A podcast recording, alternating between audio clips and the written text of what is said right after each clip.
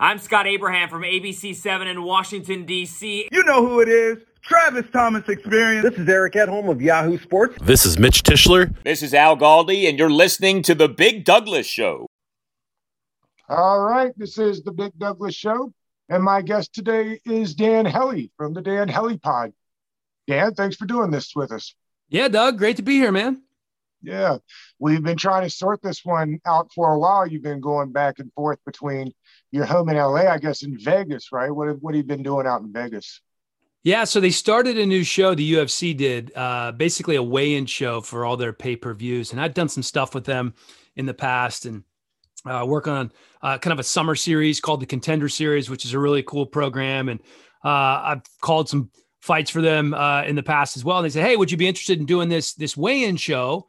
And they said we want it to be a little like uh, like Good Morning Football on NFL Network, kind of loose. And you're going to be the host. We're going to have Daniel Cormier on there with you, Laura Sanko, who I've worked with before, um, who's a fighter and an, a former fighter and an analyst now. Um, and we're just going to roll in all the big names, you know. And Aljamain Sterling was a guest analyst, Michael Chiesa, guest analyst. Uh, Khabib Nurmagomedov was there last week. Um, uh, Stipe Miocic came in and uh, played uh, UFC EA Sports against uh, DC, and it was just amazing. So it's a really fun, cool show. Um, and it's about two hours during the weigh-ins, and after the guys weigh in and do their stare downs and stuff, you know, they come and sit on set with us, and we chop it up a little bit. Um, so I've been doing that and doing the podcast, called some college basketball games uh, before the tournament started, and uh, you know, the off season for me is just a it's a potpourri of things. It's a little bit of everything. So it gives me a chance once football's over to kind of delve into some other stuff, which has been really cool. We'll get into football for sure on Fridays, Dan. We do the birthday game. So you'll have to, uh, who's usually good at it. So you might got a chance today since he's not here. It is, uh, it, Celine Dion has a birthday this week. How do you think Celine Dion is? Oh, wow. Celine Dion is 50 nine years old. 53 for Celine, 53. Okay. All right. All right. Uh, Eddie Murphy's got a birthday this week. Oh, Eddie Murphy. Um, Eddie Murphy is 62. 59 for Eddie. 59. All right. And last one, Alec Baldwin's got a birthday this week. Alec Baldwin. Uh, Alec Baldwin, 60. 62. Ah, so close. So close. Now, Dan, I love hearing these because I don't know that everybody knows, but the life of a young journalist, uh, broadcaster keeps you on the move, doesn't it? And so I'm curious kind of where you got gone. I thought that you were from the DMV originally. Uh, that's not the case, right? But no, I am. Kind of, but you did kind of cut your teeth there. No, I I, I grew up in Gaithersburg. Um, oh, okay. Okay. Yeah, so so it, I mean it's kind of a long windy road, but um, my parents were in the Peace Corps. I was born in the Philippines. Uh, they moved back to the states after uh, a stint in Honduras, where my little brother was born. We moved to Idaho, and my dad got a job there. My mom was a school teacher, and then in fourth grade, we moved back to the DC area. Uh, okay. We moved in with my grandparents uh, for a year in Bethesda while the, our house was being built in Gaithersburg. And then we moved to Gaithersburg and I went to Redland Middle School and then Magruder High School in Rockville. And, okay. uh, and then I went on to University of Tennessee and, um, and then just kind of moved around. I, I bounced around from market to market. It's really like minor league baseball. You know, back in the day, you didn't have all these online places where you could start your gig. Now you could graduate from University of Maryland and never leave the DMV and kind of climb the ranks of television that way.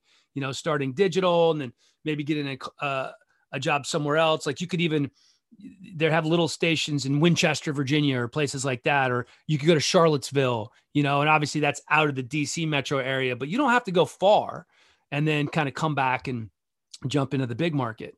For me, I had to go to Alexandria, Minnesota, which wasn't even an actual television market. There, there's 211 television markets in the country, and they're ranked on size. New York being the biggest, Glendive, Montana being the smallest, with a population of like 5,000.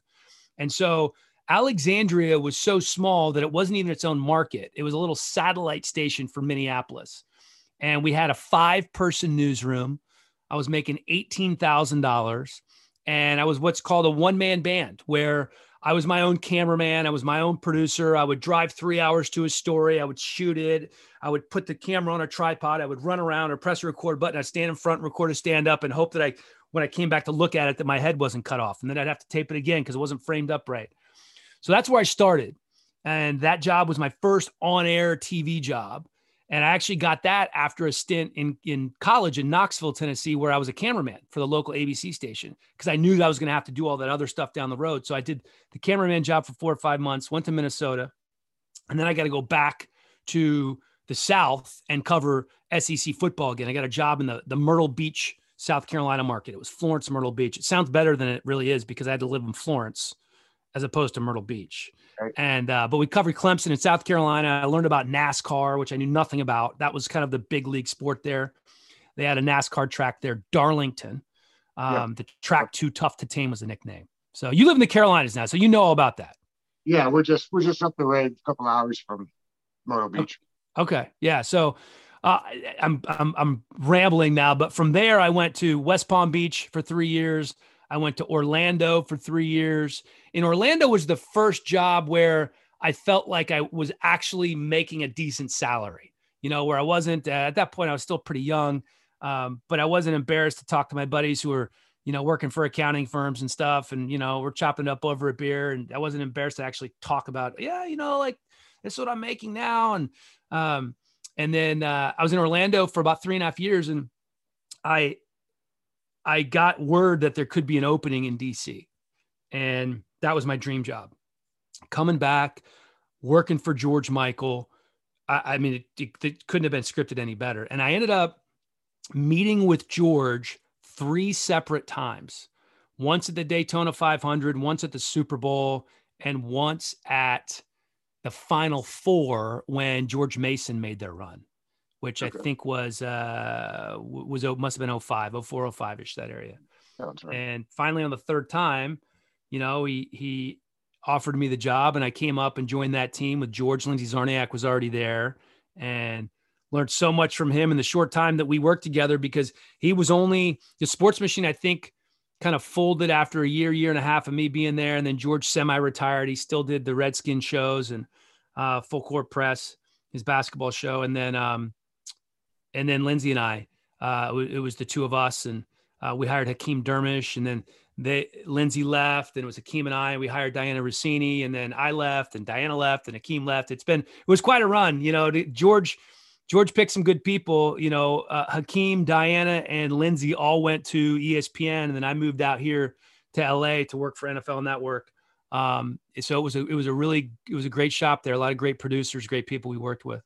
And, and of course, that's just a couple of the names. It's quite incredible the amount of people that came out of that market that went on to do big things. I'm curious what you think contributed to that. I mean, I know DC is a big market, but I mean, a lot of, of big time sportscasters came out of that area.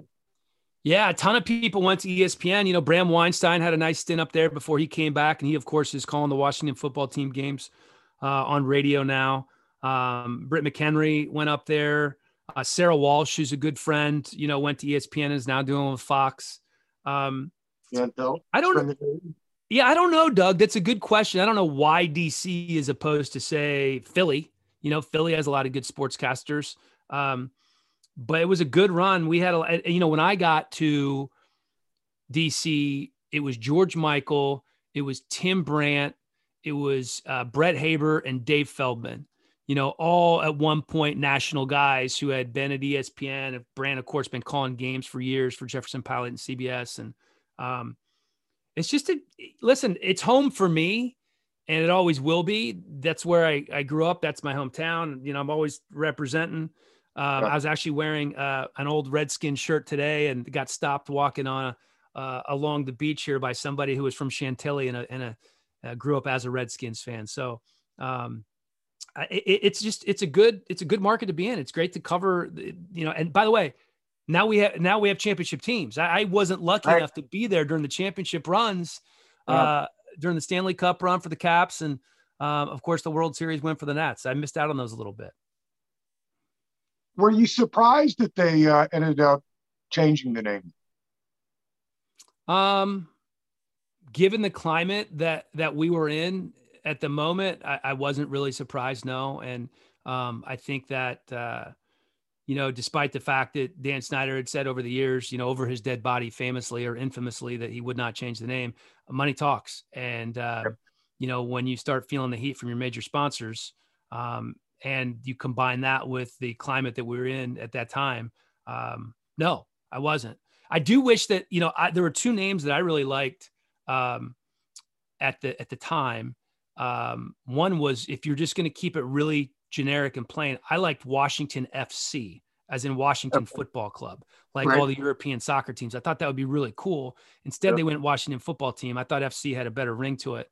Um, and then the other one that I'd been hearing for years was a possibility was Warriors. Right. Um, and I'll be curious to see where they go. You know how this ends up. Um, I've been told repeatedly that Warriors doesn't get the job done with the Native American folk. And, I can understand. I can understand that to, to a certain extent. You know what's interesting though. You know the the Washington paid for. Um, they made a lot of visits to um, Native American yep. reservations, and yep. we're trying to have goodwill and go out and you know improve the areas. And um, and then the Washington Post did a study, uh, a poll and they polled a lot of Native Americans, and it was 92% of them, I think, was the number. I may be off by a percent or two. Really didn't care, and it didn't bother them. And um, uh, my whole opinion is, if it bothers them, then we should change it, right? And I was, I'm, I'm a DC native, and I was fine with the name at the time if everybody was okay with it, you know. Um, but if they didn't like it, then we should, we should change it, you know. And I, Doc Walker and I have had this conversation many a times about, you know, Redskins and um, how he had a conversation with a Native American many years ago, and um, he, he, they didn't like it. Well, I, I had a conversation. It's funny. My son was in Arizona with two Native Americans. We stayed at this uh, hotel, which was very close to a reservation, and they were wearing a Redskins hat. Right. And I'm like, oh, that's interesting. And I, so I asked them, and they couldn't have cared less. It didn't yeah. bother them in the slightest. As a matter of fact, they were wearing, like I said, they were wearing the hat. So, um, so I don't know. I, I don't know what the right or the wrong answer is. I think we're, we're headed down the right path now, and I hope they just find a name that everybody likes. You know. Um, yeah. Well, that you know that's you know that's not going to happen. Well, it's going to be impossible to find one everybody likes, but you know, I didn't. I'll be honest. I didn't love the Nationals as a nickname when when we started with it. I thought right. we could have found yeah. one that was better, but yeah, I like it now. Um, Caps is great. Um, I'll be yeah, I'll be curious to see where that where it ends up. You know, whether it's whether it's Red Tails or I understand what you're saying about Warriors because you want to get completely away from the Native American connotation. Um, yeah which yeah, that, and red red wolves, I guess, is the one I always see on Twitter that people get excited about. I don't know that I'm all that excited about that either. I I've always said if they win eight or nine games next year, they'll stick with Washington football team. You know, because by two years they've done a good job of just everybody's used to saying it. Now I wish they'd get the the national guys to call them Washington, you know, rather than the team or something like that. Well, you know what you know what like happens. On that. You, you know what happens is um, I, I did a Washington game this year, and I only messed up once. Uh, it was it was Alex Smith's first start. They were playing Detroit, and I called them the Redskins just as they were going into the locker room before halftime. And I it was gonna I knew it was gonna be really difficult for me growing up saying Redskins constantly and skins this and skins that. Um, but what happens is you talk yourself, especially when you're doing a game, when you say the, right? Because you're you could say the Chargers, the Rams, the Redskins, and as soon as you say the, you either have to say Washington football team. You can't say just Washington or the football team. So you right. get caught sometimes. And I saw it, you know, Al Michaels, one of the best in the business, got caught a couple of times because he's been doing it way longer than I have. Um, right. and it just it just happens, right? It happened. How many times did we see it happen with the Chargers? Right? I'm here in LA and people still call them the San Diego Chargers. I, I, saw it this past season. They've been here for a couple of years now. Right. Yeah, that's interesting. What's uh, what do you think the national perspective is on Washington football team now, after one year with Ron Rivera? Well, I, I think that the respect for the organization and the product they're putting on the field after what he did last year with, um, you know, a quarterback basically playing on one leg and uh, all the stuff that he had to go through with the name change and the ownership controversy. And, you know, he came in there to coach football. And yes, he is the direct report and he's kind of the overseeing person of the organization, you know, that reports directly to Dan Snyder. Everybody else reports to Ron. Um, but I, I think they're uh, th- that defense has kind of put them on the map again. And they made some nice offseason moves. You know, they had the fifth most money to spend in free agency. And they go out there and they sign Curtis Samuel, which I think is a very versatile, talented piece that they're going to be able to use. And they don't have to put him in the slot all the time now because they have Adam Humphries as well. I think William Jackson. Uh, listen, he's getting paid like a top 10 corner. I don't believe he's a top 10 corner, but, um, you know, he might be a top 20 guy. That's kind of wh- where he is. And um, you, you, you put him, you know, across from Kendall Fuller, and that's a nice duo back there. I'd like to see him upgrade the linebacking core a little bit. Um, I think there's plenty of room to to upgrade, certainly uh, on both sides of the ball. But you can do that in the draft. This is, to me, this is a team now that has to be favored to win the division again. So I, I think nationally, um, people look at that division as being one of the weaker divisions in football overall, but Washington being atop that division now. Just like clockwork, we started to get all these stories and, and about Justin Fields, who, by all accounts, the Washington is high on. Um, is this just par for the course of where we're at this time of year, or are those stories true? Um, you know, I, I think when somebody talks about that on television, there's there's some truth to it in their mind, but the hard thing to decipher when you're reporting nationally and you're talking to so many different people from so many different organizations is what their agenda is because right. there are teams that feed false information hoping that you will take that to air or take that to print so somebody does fall to them and i don't know if that's true with with Justin Fields or not. I, I really don't. Um, I know that we're going to see Justin Fields and three other guys go in the first seven or eight picks of the draft, and you you're probably going to see five quarterbacks in the in the top ten. I mean, it's going to be bananas how quickly these guys fly off the shelves, and I don't think there's going to be one of those top five guys there for Washington. I just don't. Yeah. Um, people are thirsty to get a young quarterback, and what they forget is that out of those, let's say five guys go in the top 15. Let's just say five guys go in the first round. What does history tell us? History tells us that 50% of those guys are going to be complete and utter flops. So right. you're going to have two, maybe three if you're lucky. You're going to have one star. It's probably going to be Trevor Lawrence. You're going to have one solid starter. You're going to have another guy that's, you know, around for five or six years. And then you're going to have two guys that are going to be like Josh Rosen. That's what you're going to have.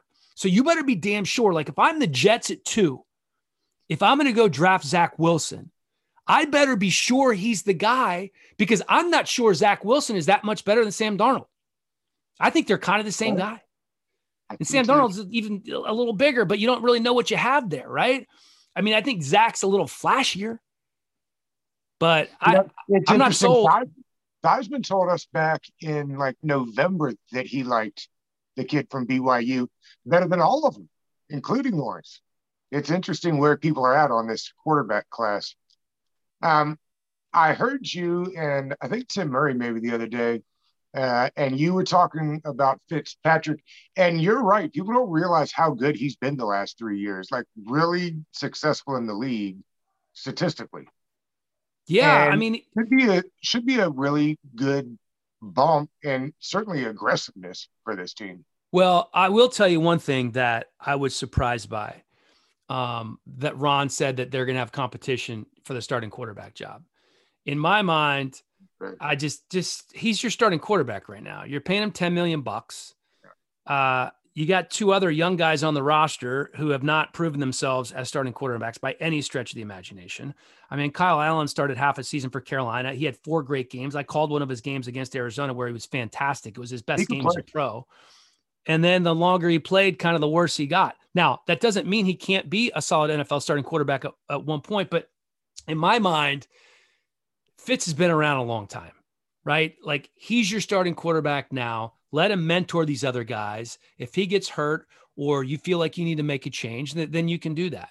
Um, I just don't I don't know that it behooves anybody to have a competition for that spot right now. I mean, is that really why you brought him in for competition? No. No. You know, you know what that is because he said halfway through or at the end of the season that his one big regret from last season was not having an actual quarterback competition. So, so I guess in that regard, it's hard for him to start this season by saying, "Hey, we're not going to have a quarterback competition again." But to your point, they didn't pay Fitzpatrick ten million dollars to not either. Not that it's starting quarterback money necessarily, but still, it's it's significant. And, and I'm with you. There's no way he doesn't start this start this thing. Yeah, and you know, last year they actually said they had a quarterback competition, but he kind of admitted after the fact that listen, you know, we were going to start Dwayne. Um, so I don't know. You know, listen, who am I to second guess what Ron Rivera is doing after one year? You know, he wins a division, eh, like I said, basically with his a guy he never expected to see the field. Like it's nothing short of a miracle. It's it's amazing, and you know, as a as a Washington fan, I was hoping, um, you know, 10 games into the season or eight games into the season that they would just lose out so they could they could have a top five pick and get one of these guys because you knew it was going to be a quarterback heavy draft. Well, it didn't work out that way. So now they have to go to plan B and, and Fitz is plan B and hopefully it works out well. I think it will. You've got the uh the Nats hat on there. I'm assuming you're excited. We'll have to wait a weekend though. Yeah, that's a bummer that the, the opening series was was postponed because of COVID. Um, I guess it's the Braves on uh, Monday. Hopefully, is kind of where they hope they're going to start um, getting things going. But um, and I, I believe is still slated to start that game. But um, listen, what a, what an amazing run for those guys during the World Series. I was lucky enough to uh, my friends at NBC Four called me up and asked if I could help with the coverage when they were out here in LA playing uh, the Dodgers in the first round of the playoffs in the divisional series and I, I, did a couple of shows for him. And then in the clinching game, I was actually sitting uh, with a friend of mine in his um, uh, suite with a bunch of Dodgers fans, and it was m- me and one other Nats fan that were like silently cheering the whole entire game, you know, rooting with each other. And then after the game, I was lucky enough to be able to go down in the locker room and just watch the celebration and the champagne shower uh, I actually have another Nats hat that's still soaked in champagne that I haven't washed yet from that time. And my son was there as well. So it was a really cool moment to be there and get a witness firsthand, uh, just part of that tremendous World Series run. And then last season, you know, I did some Dodgers shows out here uh, when they won the World Series. I mean, 60 games, right? The Dodgers were the best team in baseball. They're the best team in baseball again. Uh, the Nats are going to have a tough road to hoe. But I think if there was a season to kind of like a throwaway season, like last year was it. So let's just get that out of there. Let's try to get back into contention again and and get things going. For the uh, for like the shows that you do out in Vegas, let's say, are more people gearing up that if enough people get the COVID shots? I mean, I've seen this kind of with the NFL, right? The more people that do that, the the more people you can have on site. Is that stuff that you guys are doing through UFC? Do they have something like that? NFL Network, are they planning on getting more people back into studios uh, once more people are getting tests or uh, vaccines, rather? Yeah, no, I, I think uh, from an NFL Network standpoint, you know, everybody's been working, not everybody, but most people have been working from home. Um, and they even do kind of separate cameras. Uh, they do one show in studio basically in, in, LA, and they do one show in New York. That's Good Morning Football. Right. Um, yeah, so I think more people are going to get back in studio as they get the vaccines.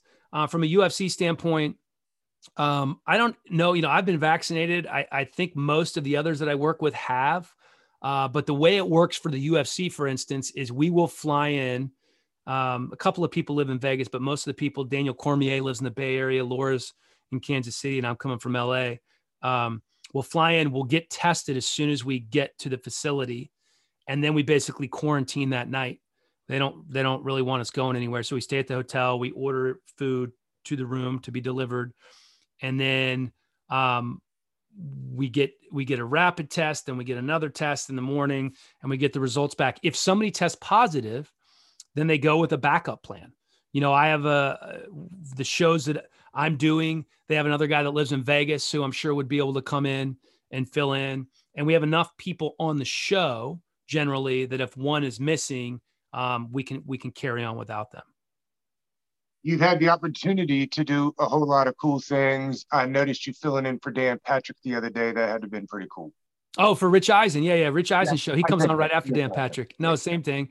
Um, yeah, it was great, man. It was really fun to do during the tournament um, because we got to talk to uh, all the different coaches and talk little college hoops, which I didn't don't get to do a lot. Um, he has a really great crew. Uh, I do a, a, fantasy football show for DirecTV on Sundays when I'm not calling games, and it's in the same studio, which is about 10 minutes from my house. Um, so I've filled in for Rich uh, a couple of times over the years. So um, yeah, that was a fun little run. So I I did that for a few days and then headed to Vegas to do the uh, the weigh-in show a couple of days later. So that was a that was a fun week last week. And one last one before we let you get out of here, and we appreciate it today. The Hellie Pod is put on by Blue Wire. How many people does it take to uh, put the the Hellie Pod together? Well, I have. It depends on if I'm doing the video. The first, I don't know. I would say in prior to football season, I started about a year ago. Um, I had a really talented cameraman and editor who would go with me, and like the one you saw in Sean McVay's backyard, and um, a lot of these other ones, uh, he would shoot and edit and put it together, and we put it up on YouTube.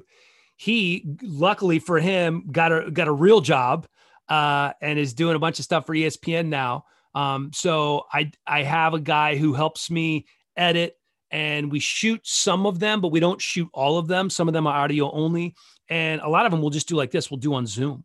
Um, so yeah. it's usually me and one or two other people, and then I have a graphics guy that helps out as well. But you know, I I I come up with the content and book the guests and do the interviews myself, and uh, I've been lucky enough so far just to be able to kind of you know scroll through my phone and you know beg, borrow, and steal, and see if my friends will give me an hour to come on and and, and do the interview. And everybody's so gracious, and um, it's been a lot of fun to do, especially you know the first couple of months of COVID when there wasn't a, wasn't a lot going on. Um, you know, I actually last May I think it was was the first time I was on a plane during COVID, and I went down to Florida. Uh, and I did like a, a, little podcast tour. I got Warren Sapp and Brady Quinn, and then I went up to to Tennessee and sat down with Mike Vrabel, head coach of the Titans, and we've had a lot of fun guests. Man, you know, it's um, Reggie Bush and LaDainian Tomlinson. Went to Kurt Warner's house, and they're the whole idea of the pod initially was to be an interview driven pod and I wanted to focus a lot on their origin, how they got started and their rookie year and what that was about. And for so many of them, they've got into things that are far more interesting than sports after they stop playing. So we talk a little bit about that as well. And then once football season started, I wanted a more kind of news of the day. Let's preview games. Let's talk about what happened. So I got MJD, Maurice Jones Drew, you know, former uh, rushing leader in the NFL, to come in and do a weekly pod with me. And he's been so awesome with his time and uh, a good friend. And so now we'll do one or two with him a month, and then we'll sprinkle in some of the interviews as well. So it's been awesome. Um, when, when's the next pod? and Who you got coming up? Uh, we have Steve Mariucci uh, coming up. Uh, probably going to drop it on Sunday. I've recorded it. We we did it yesterday, uh, so Sunday or Monday. And you know, Mooch is a great, Mooch is an unbelievable story. First of all, he grew up best friends with Tom Izzo, the Michigan State college basketball coach. I've uh, I worked with Mooch for a long time at NFL Network. We called games in the short-lived AAF, the Alliance of American Football, um, and he uh, he was actually up to be the Washington Redskins at the time head coach after Joe Gibbs retired the second time. The second and, time Snyder really liked him, but ended up that that he didn't want to move his family out from California. He had moved 18 times. He'd moved his wife 18 times over the course of his career. And he was fired from Detroit a couple of years earlier. He made a bunch of money, so money wasn't really, you know, an issue. And he was doing TV stuff. But Snyder, they really hit it off, and he was going to hire him. It looked like, and uh, he said he basically tapped out, you know, because he said I'm I, I, can't move my family again. And Snyder kind of wanted him to be all in and relocate there. And um, I and didn't know. Instead, we got Zorn. Is that right? And said we, instead it was Jim Zorn. Yeah, yeah, yeah. So it was a little little different scenario. Dan, appreciate you so much for giving us some time today. Could have done this all day. Yeah, man. Doug, thanks, buddy. Hey, good luck with everything. Okay. Thank you. I appreciate that. All right, brother. Take care. Thank you.